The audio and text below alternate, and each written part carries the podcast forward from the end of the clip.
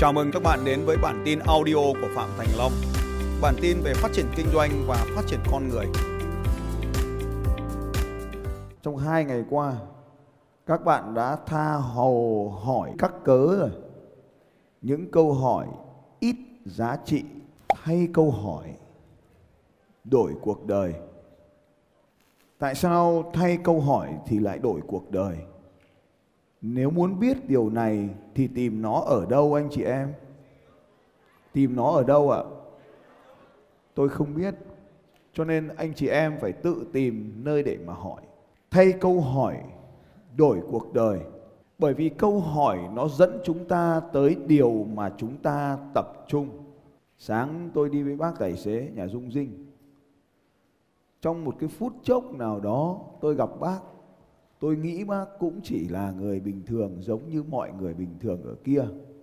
Tôi buột miệng hỏi một câu quen thuộc trong bối cảnh.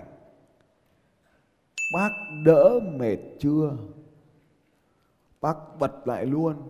Đi với thầy Long phải hỏi từ khỏe mới đúng chứ. Tôi phải hỏi luôn. Bác khỏe hẳn chưa? Bác ấy cười bảo là đã đạp xe rồi thì cần gì phải khỏe? Lúc nào mà chả khỏe? Thầy vào lớp san sẻ cái khỏe của thầy cho lớp đi.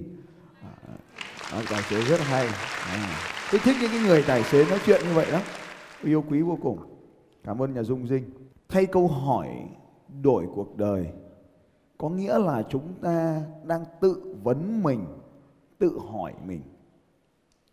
Và trong suốt hai ngày qua tôi đang giúp bạn đặt ra những câu hỏi để các bạn tự trả lời cho mình.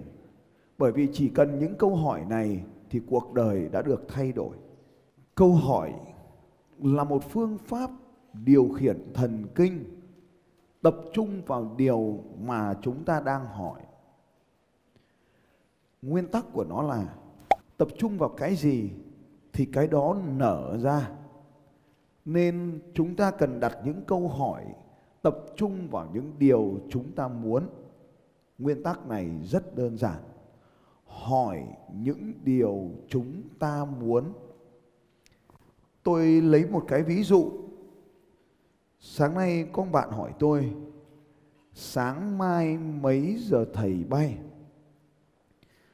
Tôi đang review lại nội dung mà tôi cần phải giảng ngày hôm nay thì hỏi một câu là mai mấy giờ bay? Đầu tôi nó không hoạt động được. Không trả lời được bạn thì lại bảo là coi khinh người, sao mà lại im lặng? Mà trả lời là tôi không biết thì có thể lại bảo là khinh người. Vì thế mà lại bảo không biết. Nhưng mà thực sự rằng là đầu tôi nó không biết. Bởi vì tôi không biết. Tôi có nguyên một dàn trợ lý chỉ để làm một việc, chuyên lo các chuyến bay và khách sạn thôi. Làm sao tôi biết cái việc đó được? Việc của tôi là đến giờ, bước lên xe, lên máy bay. Bay về bên kia, có người đón, đưa lên cái máy bay tiếp theo. Bay tiếp, có người đón, chui vào khách sạn.